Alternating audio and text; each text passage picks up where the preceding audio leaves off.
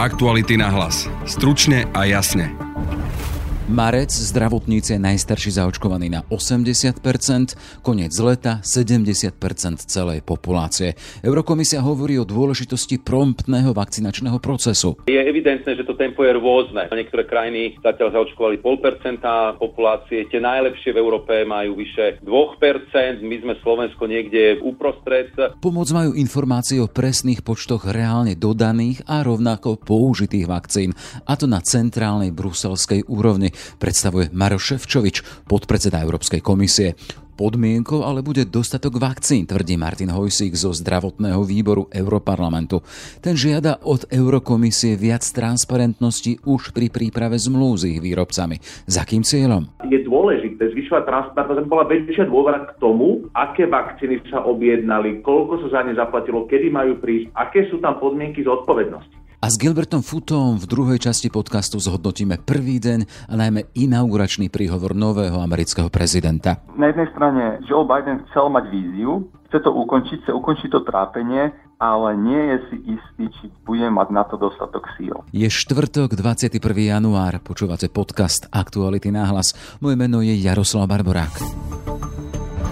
Zaočkovaných je zatiaľ na Slovensku 82,5 tisíc ľudí.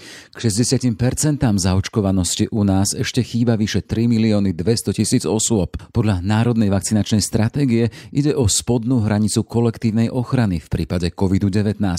Rýchlosť očkovania sa rieši aj na európskej úrovni.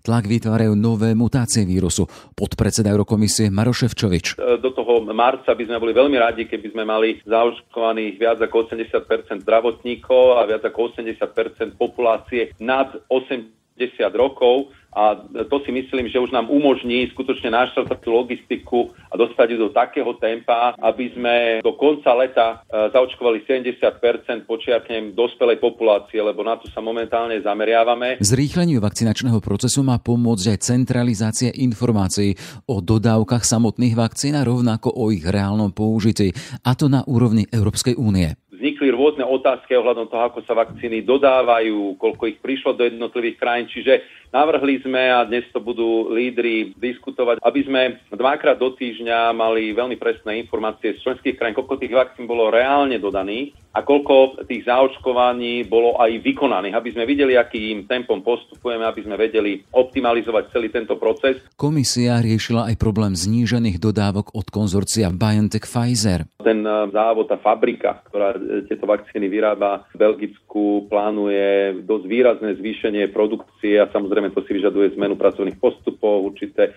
certifikácie schvalovania. Čiže vlastne to zníženie bolo len dočasné. Končí sa tento týždeň a viem, že už od e, pondelka sa majú znova dodávať vakcíny v takých dávkach, akých e, to bolo pôvodne aj prislúbené a navyše má dojsť k výraznému zvýšeniu produkcie týchto vakcín. Vyššia transparentnosť pri riešení pandémie. S týmto volaním sa na Brusel a konkrétne na Eurokomisiu obracajú poslanci Europarlamentu. Dožadujú sa, aby mohli nahliadať do samotných zmluv so spoločnosťami, ktoré vakcíny vyrábajú. Za akým cieľom a ako sa to konkrétne dotkne obyvateľov aj Slovenska? Téma pre Martina Hojsíka, europoslanca, člena zdravotníckého výboru Europarlamentu.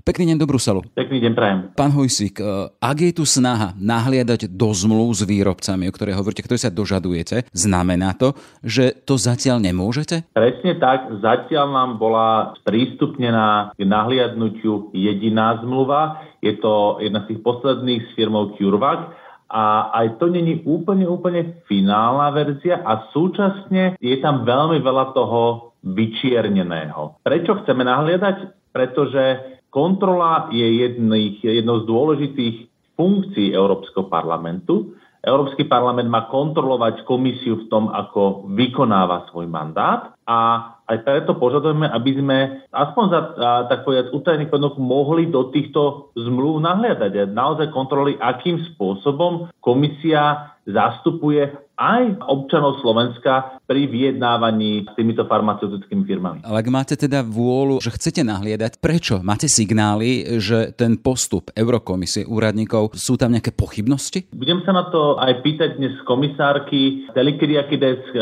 ktorá má na starosti DG Santa, čiže aj otázku zdravia a objednávania vakcín. Je pre mňa trochu záhadou, prečo? Možno je to také niekedy také naťahovanie medzi komisiou a parlamentom, že k čomu nás pustia a k čomu nás nepustia. Pre mňa je to sklamaním osobne. Nie je to nová požiadavka. Je to niečo, čo sme už od začiatku komisii a komunikovali veľmi jasne, čiže by som očakával, že to zohľadnia pri rokovaniach s dodávateľmi vakcín, lebo oni si teraz musia od nich dodatočne pýtať povolenie. Viete, na Slovensku to je štandardná záležitosť. Na Slovensku to je dokonca tá transparentnosť a až tak ďaleko, že štát musí povinne zverejňovať zmluvy na to, aby boli platné. A toto je niečo, čo sa môže na európskej úrovni podľa mňa zlepšiť a malo by sa zlepšiť. A v tomto komisia z môjho pohľadu urobila chybu. Ten zaujímavý prípad, keď Slovensko môže byť aj príkladom pre zahraničie či pre Brusel, ale chcem sa znova vrátiť. Vychádzate z nejakých pochybností? Viete, my dostávame veľa otázok a aj keď chcete odpovedať na, na tie tlaky z tej dezinformačnej scény o tom, že ako sa kto predbieha. Teraz bola v posledných dňoch v médiách téma to, že Nemecko sa predbehlo a predplatilo iné krajiny, ktoré nie sú také bohaté pri obstarávaní vakcín. No a jedna vec, môže vám stačiť vyjadrenie člena vlády alebo komisára o tom, že nie, nie je to tak, ale ja ako volený zástupca považujem za povinnosť sa snažiť tieto výroky v čo najväčšej možnej miere overiť. A to môžem overiť jedine tak, že keď mám pred sebou tú zmluvu a pozriem sa, áno, naozaj to tak dohodli. Ja vám môžem povedať, že to nie som oni, ale ako nezávislý tak povedz dozor, poviem, že áno, naozaj tak dohodli. A pri tej uh, zmluve s Kurakom to naozaj tak je. Nemôžu sa štáty tak povedz, predbiehať. Dokonca ešte aj keby uzavreli bilaterálnu dohodu s výrobcom vakcín, tak tá európska dohoda má prednosť. To znamená, že najprv musí ten výrobca dodať v rámci európskej dohody a až potom môže dodávať na základe akékoľvek bilaterálnej nadráme. Čiže toto sú dôležité veci. Zodpovednosti. Veľa otázok bolo o zodpovednosti výrobcov vakcín za prípadné problémy. Toto je tiež vec, ktorá dá jedne poriadne pozrieť v zmluvách. Teraz veľmi čerstvo je otázka toho, že keďže sa schválilo, že pri vakcínach BioNTech Pfizer tej flaštičky sa dá urobiť 6 dávok a nie 5 dávok a objednávka je na istý počet dávok, takže príde menej flaštičiek. Hej? Teraz e, je na mieste otázka, že dobre, ako boli robené v zmluve tie špecifika? Je to o počte plaštičiek alebo počte dávok a za akých podmienok sa toto môže meniť? A, to sú tiež dôležité otázky, aj preto, že nie vždy sa môže podariť ten dostatočný, pretože to je náročnejšie, treba na to špeciálne vybavenie, ten dostatočný počet dávok z tej flašičky získať. Takže v skutočnosti potom možno máte menej vakcín, ako ste si objednali. A Tiež toto skontrolujete len, keď to vidíte. A v tej zmluve to je a v tejto to bolo vyčiarť. Vy ste spomenuli teda, že doteraz ste mali prístup iba k jednej zmluve. Vieme teda, že výrobcov vakcín je podstatne viac. E, budete stále žiadať Eurokomisiu, aby vám sprístupnili aj zmluvy s tými ďalšími spoločnosťami? Spomíname teraz Pfizer, máme Modernu, máme tú ďalšiu, ktorá sa bude schvaľovať. Áno, jednoznačne. Je to niečo, čo opakovane žiadame od komisie. Žiaľ Bohu, my nemáme v rukách, tak povediac,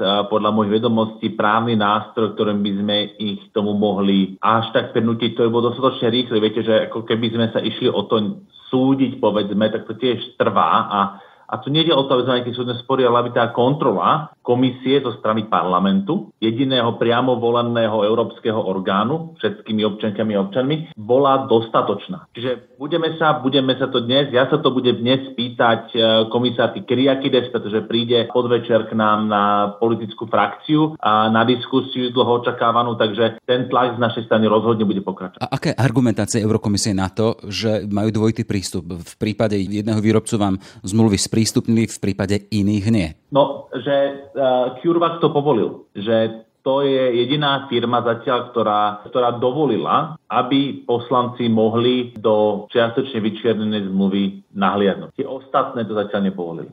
Jasné. To je tá, istá chyba pri už tých rokovaniach od začiatku, A keďže ako dnes aj komisár Ševčovič hovoril, že Európska únia má naozaj veľmi veľkú vyjednávaciu silu, a to je úplná pravda, tak e, som presvedčený, že toto sa dalo lepšie vyjednať. E, samotný Maro Ševčovič hovorí o tom teda, že tie dobré vzťahy napríklad s Pfizerom, tam riešia veci v horizonte hodín cez telefón. Som presvedčený, že vzhľadom na to, že sme tak významným klientom a zákazníkom, že tak ako doposiaľ sme riešili veľmi operatívne mnohé veci. Pamätáte si, že na prelome rokov bola veľká obava, či budeme mať dosť vakcín a v podstate po pár telefonátoch bol Pfizer BioNTech pripravený zvýšiť dodávku pre Európsku úniu 300 miliónov vakcín. Minulý týždeň, keď boli obavy, či bude dostatok vakcín, opäť jedným telefonátom sa vyjasnilo, že teraz sa to týka vlastne len tohto týždňa a jediný dôvod, prečo sa to robí, je preto, aby tej produkcie bolo viac. To je veľmi dobré. A napriek tomu ten váš prístup k zmluvám nie je prístupný. To ide možno až príliš dobré,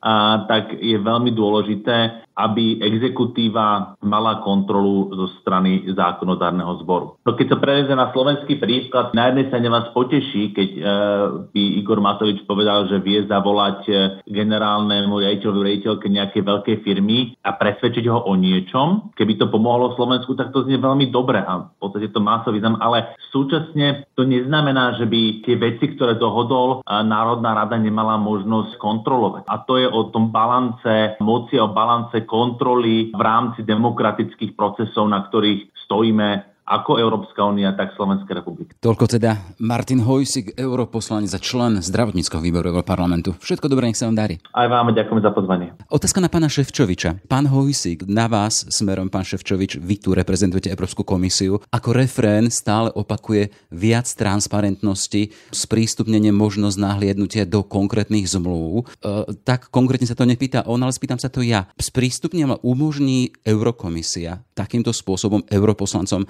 nahliadnúť do zmluv? V podstate tá politika je rovnaká ako pri ostatných komerčne e, citlivých produktoch. E, určite si spomínate, že sa vedli veľmi intenzívne diskusie, za akú cenu jednotlivé vakcíny nakúpila Európska únia, za akú cenu ich nakúpili niektorí iní svetoví hráči, ktorí mali o vakcíny záujem. No a tie rokovania boli mimoriadne tvrdé a môžem povedať, že Európska únia vynegociovala jednak e, vynikajúce ceny a jednak sa vynegociovali aj e, najvýhodnejšie podmienky, za akých sa tieto vakcíny dodávajú. To znamená, že pokiaľ ide o rôzne možné rizika, ktoré by mohli byť e, rôzneho charakteru, myslím, či budú dodávky na čas, či všetko prebiehne v poriadku tak, ako má, či transport týchto vakcín proste do jednotlivých členských krajín pôjde tak, ako to je zazmluvnené, tak v tomto prípade všetky tieto e, rizikové elementy vzhľadom na tie kontrakty, aké sa negociovali, preberajú na seba farmaceutické spoločnosti. Spojené kráľovstvo, Izrael, iní, iní hráči jednoducho sa rozhodli pre o pár týždňov rýchlejší postup, ale takisto aj iné e, zdieľanie e, týchto rizik. Čiže aj z tohto dôvodu, vzhľadom na to, že sme veľký hráč, ktorý kupoval veľmi veľa vakcín, tak samozrejme sme sa dopracovali k e, iným cenám, než niektorí, ktorí si objednávali menej. No a súčasťou takýchto negociácií je aj to, že tieto, tieto skutočnosti sú považované za komerčne dôverné. Jednoducho pri e, ochrane dôverných e, skutočností vždy to funguje funguje tak, že je možné v podstate ich uvoľniť, pokiaľ s tým súhlasia obidve strany. Čiže Európska komisia má maximálny záujem proste byť tak transparentná, ako to v takýchto citlivých záležitostiach ide rokuje sa s jednotlivými farmaceutickými e, spoločnosťami a sme pripravení ísť do takej transparentnosti, ktorú nám jednak e, právna úprava a zmluvné podmienky, ktoré boli akceptované tým, že sme, že sme tieto zmluvy podpísali, umožňujú. Čiže toto je najlepšia odpoveď, ktorú vám v tejto situácii môžem dať a samozrejme pán poslanec Hojsik veľmi dobre vie, že každé jedno vynaložené euro z európskeho rozpočtu podlieha mnohým kontrolám. Či ide o vnútorný audit, či ide o kontrolu rozpočtu rozpočtového výboru Európskeho parlamentu, či ide o Európsky dvor auditorov, čiže e, európske financie sú pod takou mnohovrstvou kontrolou, ako a zda žiadny iný e, rozpočet verejných financií nie je. Ja som presvedčený, že poslanci Európskeho parlamentu si budú veľmi dôsledne vykonávať svoju činnosť, aby naozaj všetko správne vyhodnotili. A pokiaľ ide o tieto konkrétne zmluvné podmienky, tak e, Európska komisia je pripravená urobiť všetko to, do maximálnej možnej miery, ktoré nám umožňuje právna úprava týchto zmluv. Spojené štáty majú od včerajšieho poludia nového prezidenta. Stal sa ním po turbulentnom povolebnom vývoji demokrat Joe Biden.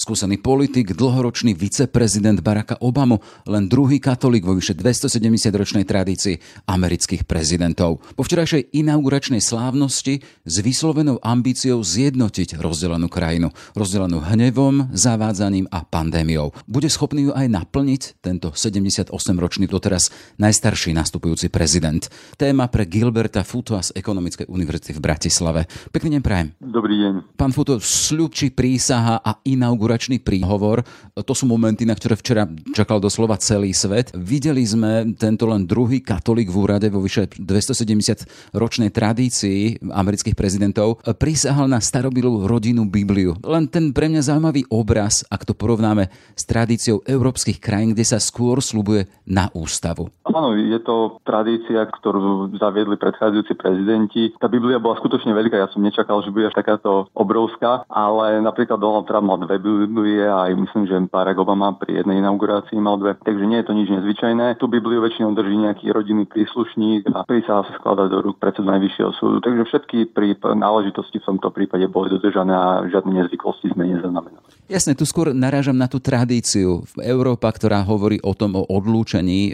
moci a aj od náboženstva, vidíme Spojené štáty pripúšťajú Bibliu rovno pri uvádzaní ústavných činiteľov. No celá tá náboženská otázka je taká typická americká, pretože aj, aj keď sa pozriete napríklad do federálnej ústavy, tak a hneď prvý dodatok hovorí o náboženskej slobode, slobode vierovýznania, ale napriek tomu v prísahe máte frázy ako Boh by pomáhaj alebo e, ten silný dôraz na náboženský element. Takže v tomto vidíme aj nejaké paradoxy. Poďme k tomu samotnému inauguračnému príhovoru. E, boli sme tam svedkami takmer 20 minút víziev k národnej jednote a sám Biden to aj špecifikoval.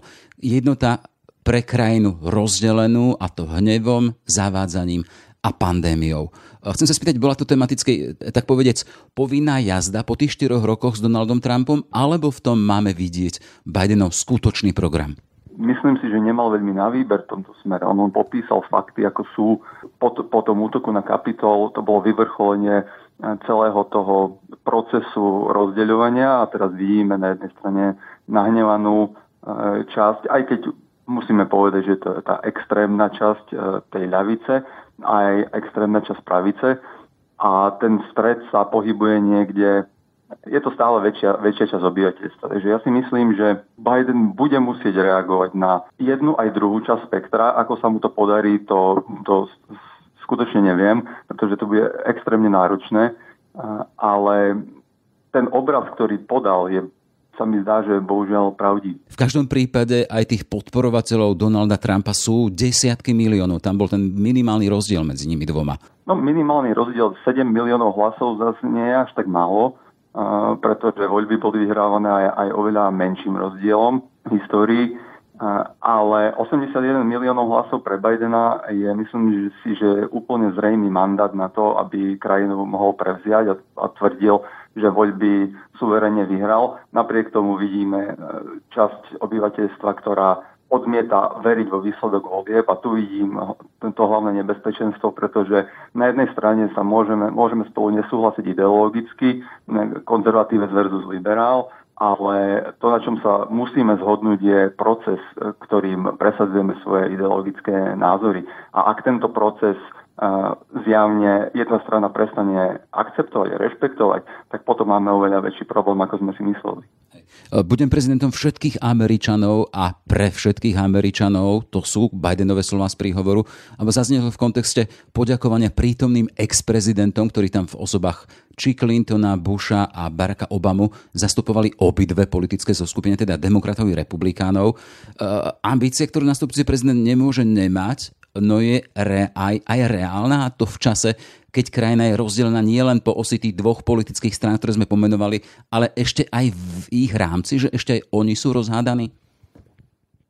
No on veľmi nemá na výber v tomto prípade, pretože tá, tí demokrati, ktorí ho volili, tak predpokladám, že nasledujúce 4 roky bude Biden presadzovať agendu, ktorá bude tak mierne liberálnejšia. Ale tá výzva je, aby na seba dokázal dokázal presvedčiť aj tú konzervatívnejšiu časť spektra, že nie sú vylúčení z toho procesu, že, že aj tie zákony, ktoré budú prijaté, budú reflektovať potreby konzervatívnej časti tej spoločnosti. A len takýmto spôsobom sa, sa môže zjednotiť. Pretože my tu stále hovoríme o tom, že jedna liberáli versus konzervatívci, vyhra jedna alebo druhá strana, ale to je presne tá chyba v tom, v tom politickom systéme a úloha prezidenta nemá byť víťazstvo jednej alebo druhej strany. Má byť nastolenie stavu, ktorý bude akceptovať aj jedna aj druhá strana a bude akýmsi kompromisom, pretože ak jedna strana vyhrá, tak logicky druhá strana prehrá, čo vzbudzuje frustráciu,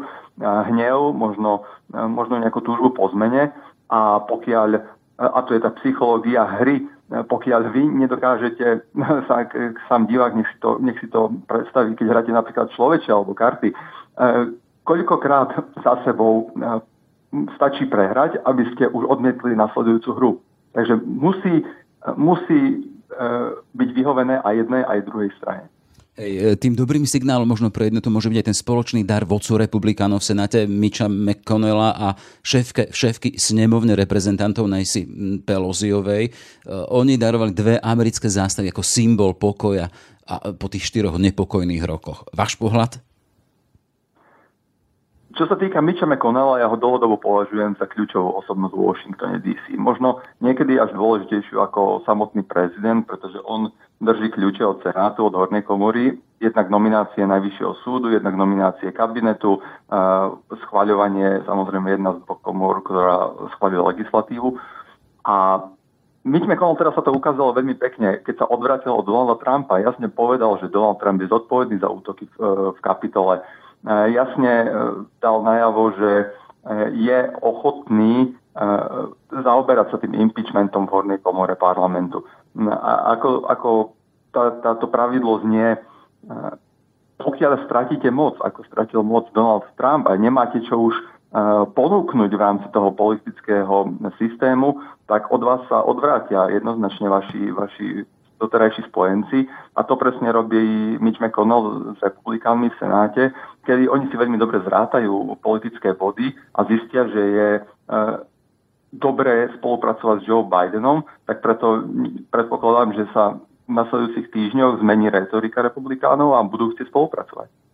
Hej, e, keď poďme ďalej v tom inauguračnom príhovore, ten ponúkal aj akýsi liek na programové zavádzanie, ktorý má byť ohlasená éra pravdy, ako to pomenoval sám Joe Biden. Tu zacitujem. Mesiace, ktoré sú za nami, nás naučili bolestivú pravdu. Existuje pravda a existujú klamstvá, vyslovené premoc, prezisk a profit. Máme povinnosť poraziť klamstvá. Aj v, toto, aj v tomto ja vidím akýsi dištanc od starej éry Donalda Trumpa, E, to ohlásené Bidenovo obratenie strany. Ako to vidíte vy? No, ja, ja si myslím, že to nie je len odvratenie od Donalda Trumpa. V prvom rade klamstvá federálnej vlády a vlády ako takej nás doviedli k vláde Donalda Trumpa. Kedy, spomeňme si e, už len na rok 2003, kedy vláda aj, aj médiá tvrdili, že v Iraku sú zbranie hromadného ničenia. Nič sa tam nenašlo. Tak to postupne, ak si prejdeme všetky tie roky, tak bolo úplne zrejme, postupne vychádzalo na povrch, že vláda zavádzala verejnosť v mnohých záležitostiach, takže ona si sama seba podkopávala svoju vlastnú dôveru, sem tam sa k tomu pridali médiá a Donaldovi Trumpovi už, už mal pripravenú cestu na to, aby, aby e, začal spochybňovať jednu aj druhú stranu. Takže a Joe Biden bol súčasťou tejto administratívy. Takže v tomto prípade to vidím tak, že Joe Biden mieril skôr sám na seba a to bolo skôr taký pohľad do jeho duše, čoho sa má vyvarovať. On nemôže, nemôže si dovoliť e, akékoľvek e, zavádzanie alebo klamuje výroky v úrade prezidenta a musí tam byť absolútny dôraz na transparentnosť. Bude zaujímavé potom sledovať to čas, čas postupujúcim časom. E, poďme k ďalej. Otázka pandémie a konkrétne boja proti pandémii. To sa odzrkadlilo v emočne silnom momente spomienky na všetky obete pandémie. Biden to v príhovore uviedol rovnako silnými slovami. V prvom akte môjho prezidentovania vás prosím, aby ste sa v modlitbe zjednotili so mnou, aby sme si tak pripomenuli všetkých tých, ktorí za posledný rok stratili pre pandémiu životy. A aj v tomto vidíme akýsi odkaz rovnako na tú jednotu zjednotenie.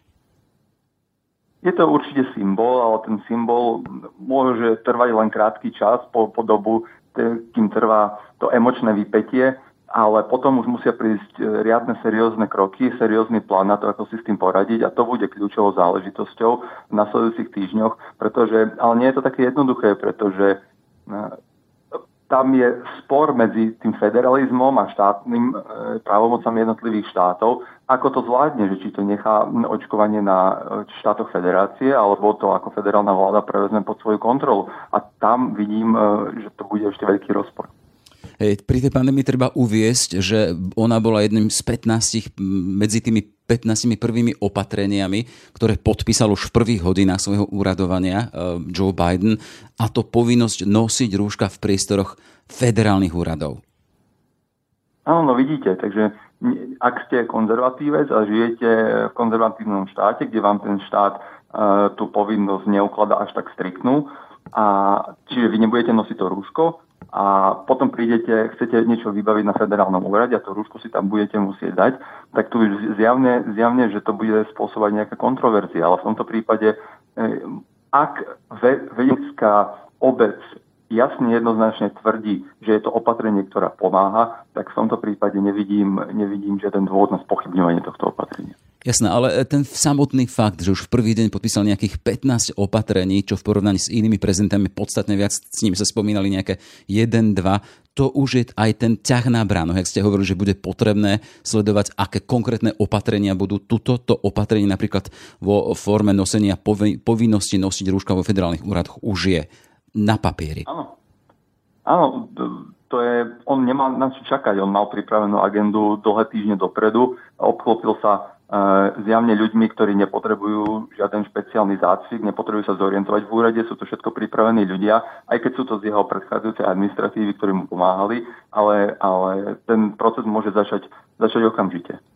Keď sme už začali, to, alebo načrtli trošku tie nariadenia, spomínané 15. napríklad návrat Spojených štátov v Parížskej klimatickej zmluve, či rovnako návrat do Svetovej zdravotníckej organizácie, alebo zastavenie výstavby múru medzi USA a Mexikom. E, možno tu hovoriť o spoločnom menovateľovi, ktorý som tam našiel, a to návrat USA k spolupráci so Svetovým spoločenstvom. Nachádzate to aj vy tam?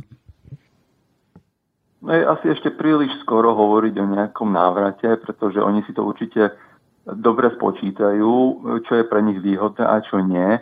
A Donald Trump, keďže začal tú, tú agendu tlačiť smerom k izolacionizmu Spojených štátov, tak Biden si teraz postupne môže nanovo budovať medzinárodné vzťahy do podoby, aké chce on.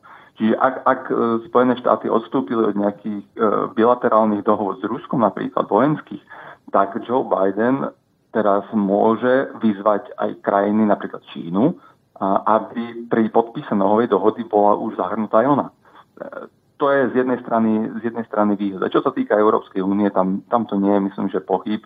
My sme najbližším spojencom Spojených štátov a v nasledujúcich rokoch by to tak mohlo byť. Otázka je skôr, v akej forme budeme napredovať v tomto spoločenstve, aby sme si určili spoločný cieľ. Hej, ten prvý deň nového prezidenta bol aj posledným toho starého Donalda Trumpa. Očakávalo sa, že ako naloží s tou svojou právomocou udeliť milosti. E, nenaplnili sa tie očakávania, že by ich dal pre seba či rodinu. E, chcem sa spýtať, na čo by mu to vlastne slúžilo? No slúžilo to, by to hlavne na to, pre, keďže ak sa pozrieme na jeho bývalých poradcov, tí, ktorí mu pomáhali v predvolebnej kampani, tak eh, množstvo z nich buď bolo usvedčených a je vo väzení, alebo dostal len podmienečný trest, tak skutočne myslím, že na dvoch rukách by sme vedeli zrátať týchto ľudí. A ak si predstavíte, že, eh, že prezident má vo svojom úrade, eh, povedali by sme to, dávajú mu väčšiu voľnosť, ne, nepozerá sa na jeho kroky e, až tak prísne, možno jeho prešľapy až tak prísne, čo sa týka trestnoprávnej oblasti. Teraz, keď Donald Trump prezidentom nie je, tak a nebude mať už ani taký vplyv e, na tých ľudí, na republikánov, tak možno sa rozviažu niektorým prokurátorom ruky a, a možno budeme vidieť aj nejaké trestné, trestné oznámenia. V každom prípade podpísal e, tie milosti pre pár kontroverzných osobností, to je, viete, je, je to veľmi ťažko e, takto, takto povedať, pretože kontroverzné, kontroverzné postavy obklopujú celú administratívu Donalda Trumpa, ale tá, tá kontroverzia, musíme prísť na, na podstatu tej kontroverzie, o čo vlastne ide, kto povedal, že to je kontroverzné, aké dôkazy sú v danom, v danom prípade, pretože ak si spomenieme na impeachment, na prvý impeachment Donalda Trumpa, tak tie preukázať nejakú skutočnú vinu tých, týmto ľuďom bolo veľmi, veľmi, veľmi, veľmi náročné. Takže bude závisieť od toho dôkazného bremena, či tí prokurátori dokážu zhromažiť dostatok dôkazov na týchto, na týchto ľudí. Ale ne, nezabúdajme napríklad na ten telefonát Donalda Trumpa s predstaviteľom štátu Georgia, od ktorého žiadal a tlačil ho k tomu, aby mu našiel nejakým spôsobom 11 tisíc hlasov, aby zvíťazil v tomto štáte. No a teraz bude na, na, na tom prokurátorovi, aby, aby zistil, či to je skutočne naplnenie nejakého trestného činu a či budú postupovať v tomto prípade a mnohých iných. Jasné. E, ešte posledná vec po Trumpovi tu zostala taká tá zvláštna veta, že nejakým spôsobom tu ešte budem prítomný alebo sa vrátim. Čo za, tom, čo za tým čítate? No mne ako hneď ako prvé napadlo, že si založí vlastnú politickú stranu. Včera sa objavili isté informácie, sme, že túto, túto vec mohol diskutovať so svojím najbližším okolím. No a ak by k tomu došlo, ono, v tomto systéme je založenie tretej strany veľmi nepravdepodobné, to je, to je nutné hneď na, na úvod povedať a mnohým, ktorí sa o to pokúsili, tak e, táto, táto snaha nevyšla. A čiže ak, ale Donald Trump je špecifická osobnosť. Ak by sa on skutočne pokúsil takúto vec, takýto husarský kúsok doslova, v prvom rade by urobil obrovskú službu demokratom, keďže by rozdielil republikánsku stranu. A nebolo by to prvýkrát v histórii, keď, keďže môžeme spomenúť rok 1912, kedy sa dvaja republikáni, William Taft, úradujúci prezident a Theodore Roosevelt, bývalý republikánsky prezident, rozhádali. Theodore Roosevelt sa chcel vrátiť do politiky, tak si zažil vlastnú politickú stranu, čím zobral hlasy Williamovi Taftovi ako úradujúcemu republikánovi a na to, to vystrelilo do úradu demokrata Woodrowa Wilsona, ktorému vlastne vďačíme aj za vznik Československa dnes. Čiže viete, tá história je zvláštnym spôsobom, môže, môže sa udeť vlastným spôsobom. Jasné. Dobre, celý ten prvý, ale teda ten inauguračný deň bol hlavne o novom prezidentovi, o novom prvom obyvateľovi Bieleho domu. Chcem sa spýtať, čo pre vás, ako človeka, ktorý ste zorientovaní, sledujete dianie v Spojených štátoch, čo predznamenal ten prvý deň, tie prvé hodiny Bidena v úrade? No, hlbšie, hlbšie, ak na to pozrieme, tak by som to ešte inak formuloval.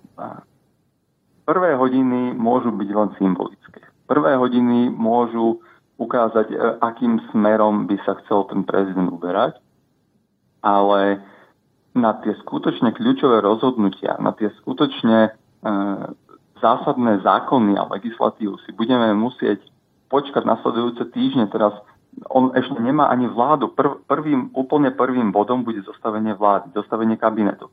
A to môže trvať aj mesiace. Donald Trump zostavil svoj kabinet niekedy, myslím, že až na začiatku júna, do, uh, Barack Obama až v máji, čiže to u nás, u nás uh, v Spojených štátoch nie je takýto proces zostávania vlády ako v Slovenskej republiky, že musíte mať všetkých ministrov a celú vládu kompletnú predtým, než ju schválí Národná rada. V Spojených štátoch to ide postupne, čiže môžeme mať dvoch ministrov tento mesiac, štyroch ministrov budúci mesiac. Aj od toho bude závisieť, e, akým e, tempom si dokáže obsadiť dôležité vládne funkcie. Ale v každom prípade už ten symbolický začiatok vo vás vyvolal čo, alebo aké nádeje vo vás e, vzbudil? No to je veľmi subjektívna vec, na každého to mohol vyvolať iný dojem. Pýtam sa vás. Áno, rozumiem, rozumiem.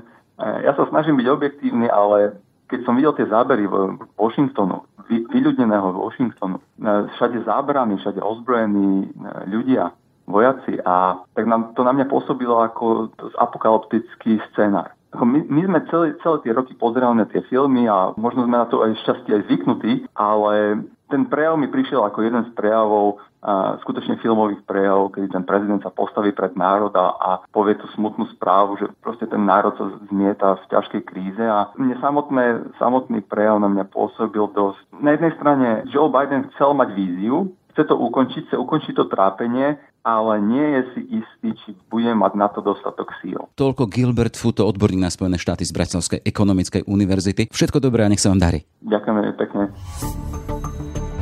Sme v závere. Aj tento podcast vznikol vďaka vašej podpore, o ktorú sa uchádzame naďalej.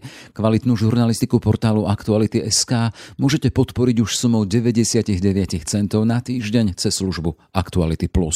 Pekný deň želá Jaroslav Barborák. Aktuality na hlas. Stručne a jasne.